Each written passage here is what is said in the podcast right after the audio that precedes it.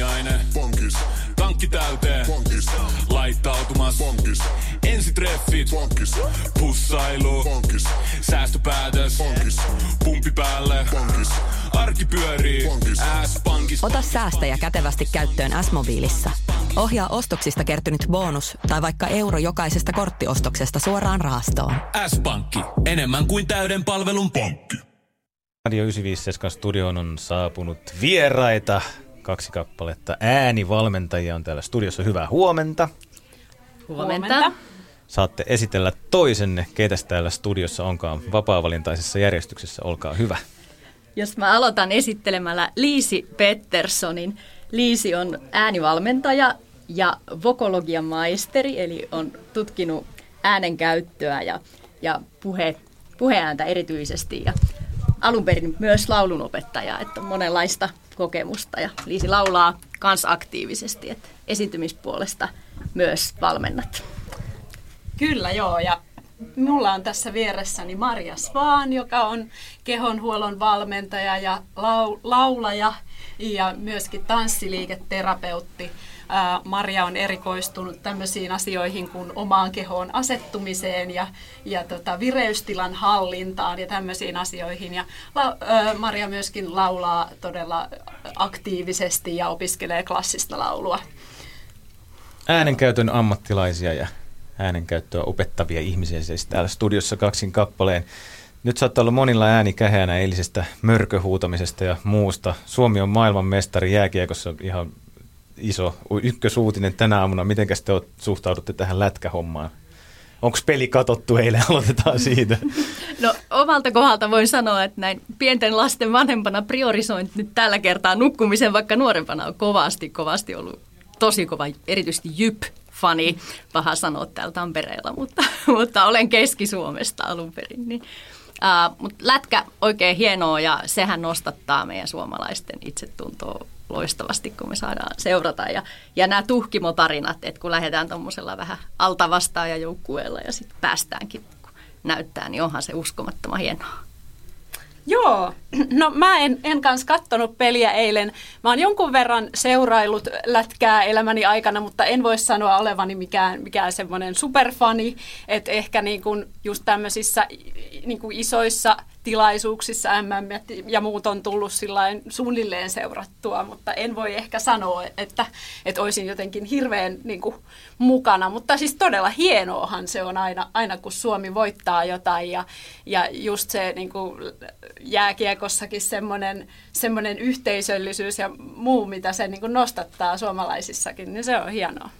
Mites semmoinen ihminen, joka on tuolla uinut suihkulähteessä ja nukkunut pommiin, on nyt myöhässä töistä ja suusta ei kuulu mitään, kähisee vaan, niin onko nyt jotain pikaratkaisua, mikä auttaa siihen, jos ääni on mennyt?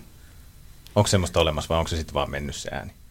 On jotain harjoituksia semmoisia. Esimerkiksi ihan äänteellä voi tehdä liukuja. Eli kaikkea semmoista niin kuin tosi kevyellä paineella, millä saa vähän niin kuin niitä äänihuulia liikkeelle ja ikään kuin sitä nestettä ja turvotusta pois sieltä äänihuulista. Niin semmoiset on ehkä parhaita siihen hetkeen, kun se ääni on oikeasti mennyt. Ja sitten tietysti ihan kostutus, että joko höyryhengitystä tai sitten tämmöinen suolapiippu, jos sattuu omistamaan semmoisen, niin sellaisia ehkä, millä saa sitten nopeasti pelastettua sen äänen vähän parempaan kuntoon. Kyllä, ja jos on ollut edellisenä iltana sitten siellä katsomossa juomapilli, niin sen kanssa voi myös huoltaa sitä ääntä ja palautella. Että miten? Vähän äänellä sinne pilliin, eli pilli vaan tiiviisti tuohon huulien väliin ja sitten niin kuin puhella sinne tai jotain pitkää vokaalia aata tai oota tai mitä vaan sinne äänellä. Niin ehkä sitä äng-äänettä. Sekin niin voi olla, joo. Ja sitten sen voi myös laittaa vesilasiin sen pillin ja lähteä puhaltamaan sinne kuplia. Eli lapsethan osaa tämän jutun, että pitää ääntä siihen pilliin, kun puhaltaa niitä kuplia. Ja siitä tulee sitten se hieroo äänihuulia ja rentouttaa kurkun päätä. Kyllä.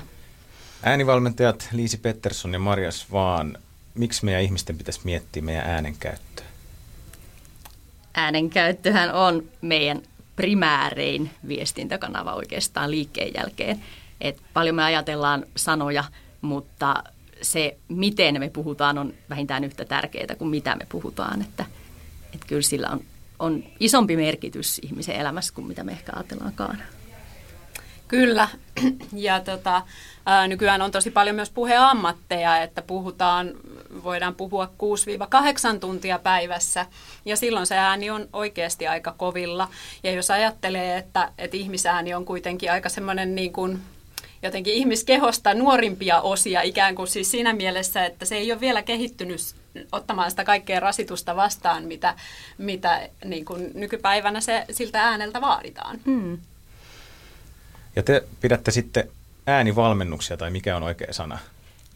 Äänivalmennus? Joo, äänivalmennusta tai äänenkäytön valmennusta ihan molempia käytetään. Juu. Koulutuksestakin joskus puhutaan. Joo.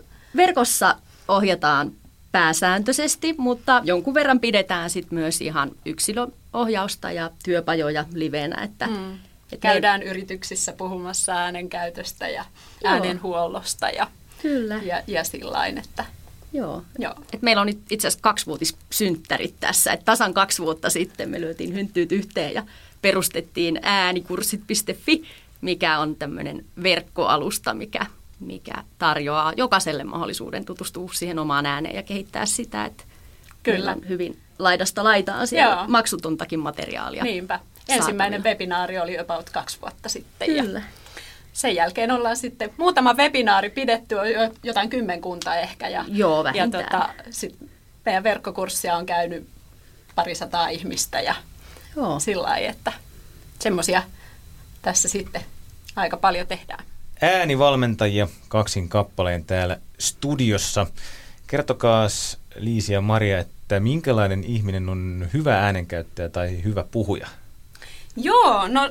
Tämä on mielenkiintoinen kysymys, multa sitä aina välillä kysytään ja ehkä siinä olisi tärkeää ymmärtää se, että se on aina suhteessa siihen tavoitteeseen tavallaan, että siis hyvä ääni on ehkä semmoinen, joka kestää sen verran käyttöä, kun siltä vaaditaan, että meillä on erilaisia töitä, joissa tarvitaan niin kuin eri verran äänenkäyttöä tai ylipäätään erilaisia aktiviteetteja, se voi olla harrastus tai työ tai mikä vaan, että se ääni kestäisi hyvin. Ja sitten ehkä semmoinen, että se ilmaisee niitä ajatuksia ja tunteita, mitä sillä haluaa ilmaista, että jotenkin, että sä niin kuin itse koet, että sä pystyt ilmaisemaan sillä äänelläsi niitä asioita, mitä haluat, niin ne on ehkä ne kaikkein tärkeimmät asiat siinä omassa äänenkäytössä, jos ajatellaan hyvää äänenkäyttöä, että se olisi sekä niin kuin viestinnällisesti että sitten fysiologisesti tarkoituksenmukaista se äänenkäyttö.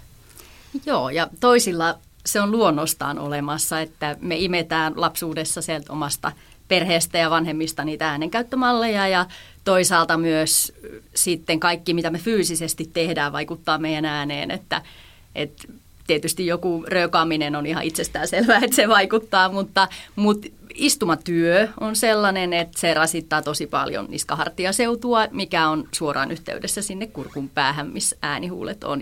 Ja nämä kaikki kehon kireydet, mitä meillä tulee itse kullakin enemmän tai vähemmän tässä arjessa, niin ne saattaa jo itsessään rajoittaa sitä ääniinstrumentin kapasiteettia ilmaista erilaisia tunteita. Et se voi olla, että se tarvii vähän jumppaa, se äänielimistö, ja sitten se hoksaakin, että hei, että mä saankin tästä enemmän sävyjä tästä äänestäni. Että se ääni ei ole semmoinen vakio aina yhdenlainen, vaan musta hyvä puhuja on sellainen, että hänen äänielimistönsä on taipuisa erilaisiin tilanteisiin ja erilaisiin sävyihin, ja että siellä tosiaan kuuluu sitten ne tunteet. Että me voidaan vaikka mitä kokea täällä meidän sisällä, mutta jos meidän ääni on jumissa siihen tiettyyn tapaan käyttää sitä, niin se jää vähän monotoniseksi ja ontoksi. Ja sitten taas toisaalta ehkä niinku tilannekohtaisesti, että on tilanteita, joissa on hyvä pystyä käyttämään ääntää voimakkaammin ja sitten on tilanteita, joissa taas semmoinen hiljainen ja luottamusta herättävä äänenkäyttö on ehkä niinku siihen tilanteeseen sopivampi. Että hyvä puhuja osaa myös sitten vaihdella näitä niinku tilanteen mukaan. Kyllä. Onko joku semmoinen vaikka suomalainen julkkis tai joku poliitikko, kenen puheita te katsotte YouTubesta ja olette aina silleen, että vau, onko se joku tosi hyvä äänenkäyttäjä tai puhuja? Ei. Joo, no siis tosi moni uutisten lukija esimerkiksi on sellainen, joilla on hyvin miellyttävä ääni. Mä en nyt saa päähäni sitä, jota mä niin kuin aina kuuntelen, että hänellä on kyllä niin kuin tosi hyvin tasapainossa se äänenkäyttö, mutta uutisten lukijat on usein sellaisia, jo tietysti sen äänen pitääkin herättää sit luottamusta ja muuta, että kyllä. Mutta kyllä mä tykkään esimerkiksi Pekka Haaviston ääntä kuunnella. Et se on semmoinen pehmeä ja jotenkin semmoinen just luottamusta herättävä, semmoinen, että ei tässä mitään hätää ja me hoidetaan tämä homma. Ja. Niinpä. Ja toi suomalaisuus, kun otit tuossa esille, että onko hyviä suomalaisia äänenkäyttäjiä, on niitäkin. Meillä suomalaisilla tosin on hirveän monilla tapana puhua aika tuolla suun takaosassa ilman, että leuka liikkuu yhtään. Että se vähän saattaa latistaa niitä äänensävyjä ja tehdä siitä vähän monotonisempaa. Et mä opiskelen tällä hetkellä Italiassa belcantolaulua ja siellä mä olen muun muassa saanut kuulla tästä, että miten suomalaiset puhuu niin takana, että nyt pitää tuoda sitä ääntä tänne enemmän tänne ulos ja etuosaan, että saadaan kieliaktiiviseksi ja leukarennoksi, niin se ilmaisu muuttuu. Okei, kieli ja leuka. Te sanoitte sanan äänielimistö tuossa. Mitä se äänielimistö tarkoittaa? Joo, eli se on siis niin kuin koko tämä meidän instrumentti ihan sieltä äänihuulista. Sitten siihen kuuluu nielun ja suun ja nenän ontelot ja tietysti kieli ja leuka ja huulet, joilla me artikuloidaan. Että siinä se oikeastaan ja sitten tietysti hengityselimistö siihen vielä lisäksi. Niin se on ehkä se paketti sitten. Mitäs ihmisen äänen kehittäminen niin kuin elämän aikana, että jos joku ajattelee, että no mulla on tämmöinen ääni ja se on semmoinen kuin on ja ei siitä muuksi muutu, niin mitä sanotte hänelle? Joo, no mehän valitaan esimerkiksi meidän puhekorkeus aika lailla tiedostamatta murrosiässä sen perusteella, että minkälaisessa ympäristössä me ollaan. Että se saattaa tulla jostain sieltä vanhemmilta tai kavereilta tai oikeastaan mistä vaan. Ja se ei välttämättä ole semmoinen, mikä olisi sille omalle fysiologialle se kaikkein paras. Siis valitaan? Kyllä, siis tiedostamatta. mutta se, että se niin kuin vakiintuu aika lailla siinä murrosiän kynnyksellä. Okei, ja sitten te katsotte, että onko se valinta oikea vai pitäisikö ihmisen puhua matalempaa tai korkeampaa? Joo, eli lähdetään niin kuin vapauttamaan just niitä kireyksiä sieltä kurkun päästä ja sitten se ääni asettuu tavallaan siihen, missä sillä on hyvä olla, että se kurkunpää pääsee vapaasti liikkumaan ja ääni pääsee voimistumaan ja sieltä oikeasti tulee ne kaikki sävyt, mitä siitä voi tulla. Vau! Wow. Oletteko te tehnyt jonkun analyysin mun äänestä nyt, että miten mä tässä puhun, että sen pitäisi puhua oikeasti korkeampaa ja olla ihan erilainen tyyppi? Ihan hyvä merkki, että ei olla tehty. Eli ei löydy niinku mitään sellaista, mikä sieltä pomppaisi, mihin tarvitsisi nyt niinku erityisesti kiinnittää huomiota. Eikä me muutenkaan tuolla kuljeta sillain, niinku, sama niin kuin ei lääkäritkään katoa päälle päin tuolla kaupoissa, että onko jollain jotain. Joo. Se oli oikeastaan silloin niin kuin opintojen alkuvaiheessa tunnistan ton, että silloin mä kuuntelin kaikkien ääntä just sillä, että kauhean kun toi narisee ja kauhean kun tuolla on kireä ääni ja niin kuin vähän semmoista tuomitsevaakin, mutta se ehkä kuului siihen oppimisprosessiin, että nykyään keskittyy kuitenkin siihen vuorovaikutukseen enemmän ja sitten jos se henkilö kysyy omasta äänestään tai äänenkäytöstään jotain, niin sitten ehkä saatan niin kuin ruveta kuuntelemaan tarkemmin, että mitäs kun te olette äänivalmentajia, jos te soitatte johonkin autokorjaamoon tai pankkiin, niin käytettekö te hyväksi teidän taitoja ja jotenkin hypnotisoitte ihmisen tai kalastatte sieltä autokorjaamosta paremman diilin äänenkäytöllä? Hyvä idea. Tai ette ole vielä muka tehnyt tähän mennessä.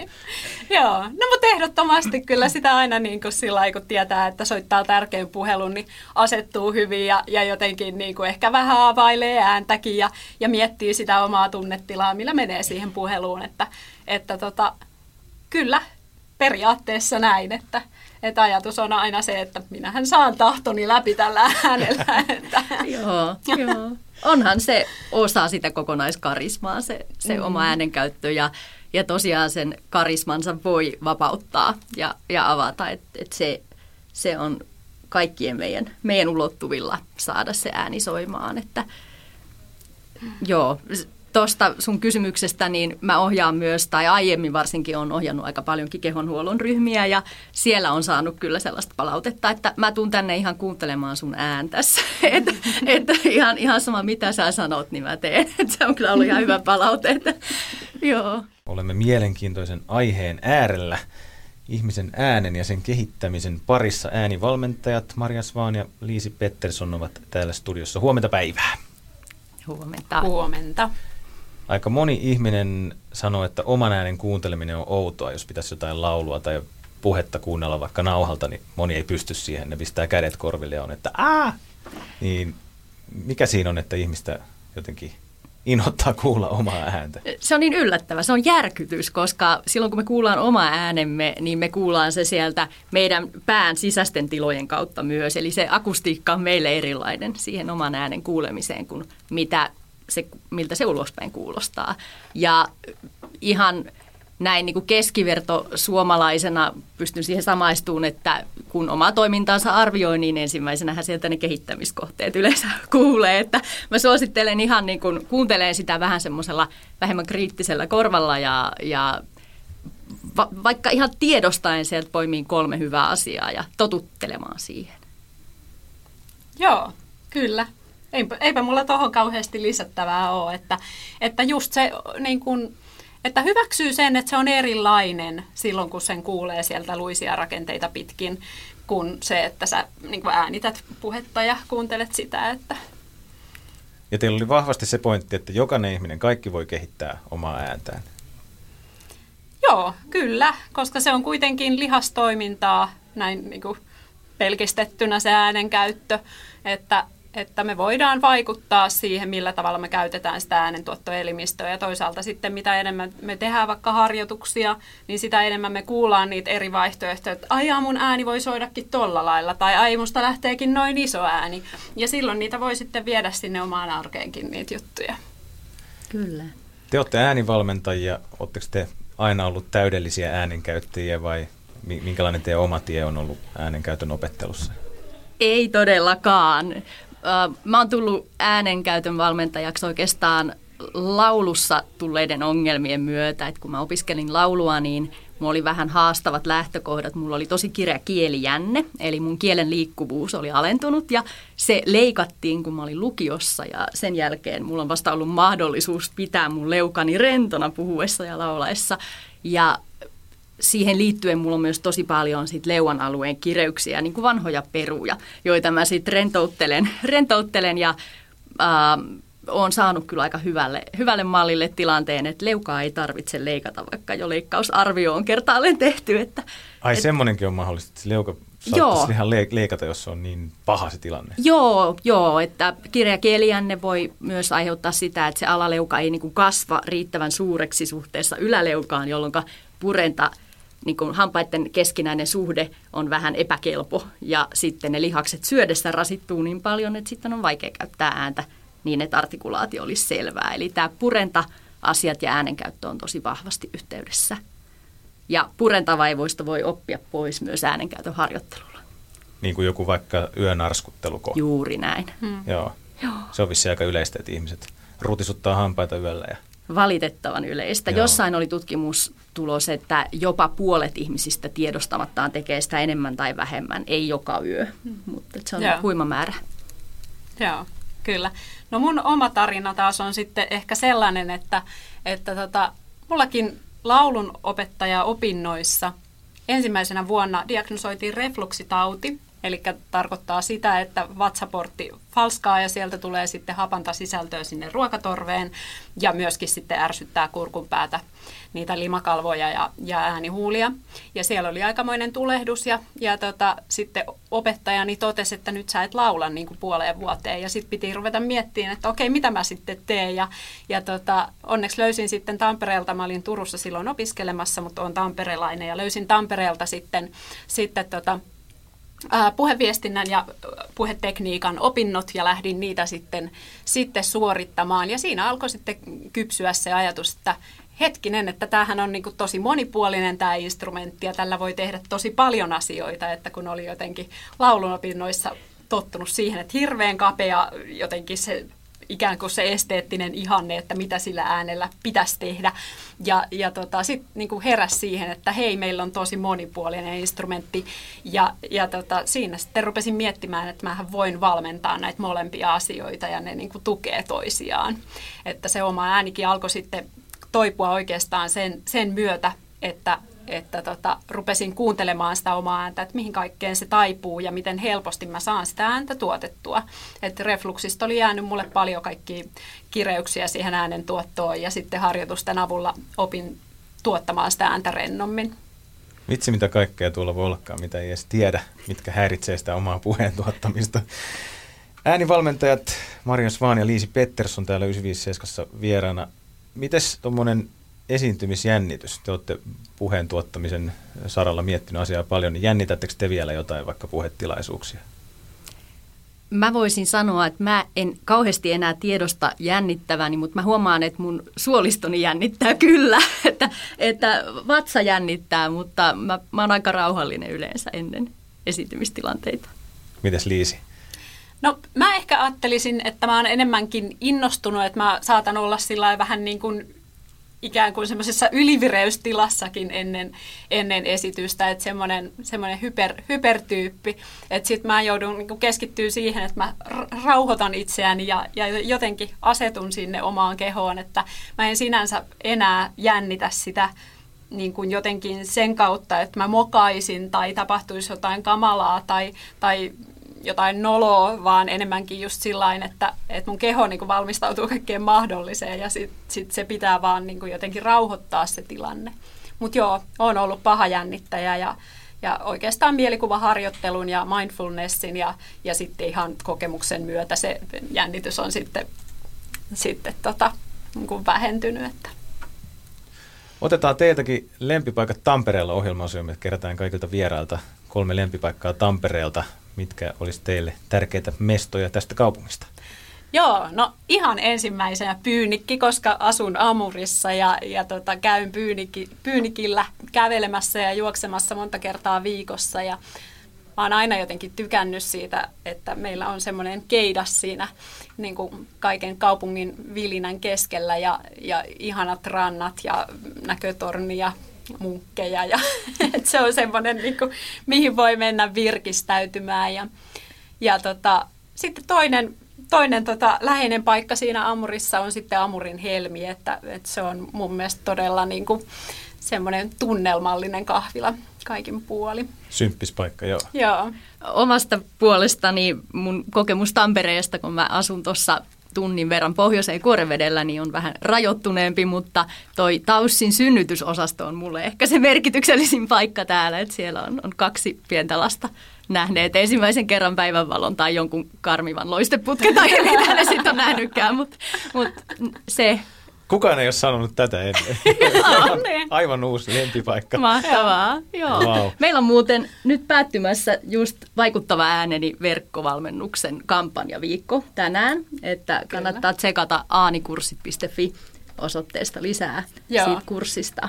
Joo, että tosiaan jokainen voi siihen omaan ääneen alkaa tutustua ja meilläkin on pitkälle eläkeiässä ne vanhimmat treenailijat, että koskaan ei ole liian myöhäistä lähteä kehittämään omaa äänenkäyttöä.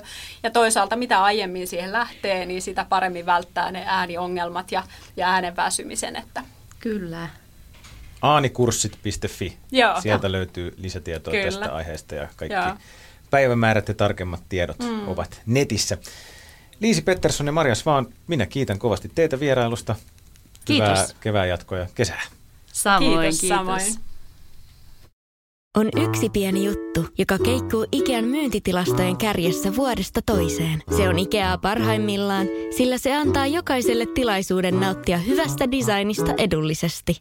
Pyörykkähän se! Tervetuloa viettämään pyörykkäperjantaita Ikeaan. Silloin saat kaikki pyörykkäannokset puoleen hintaan. Ikea. Kotona käy kaikki. Pyörykkäperjantaa!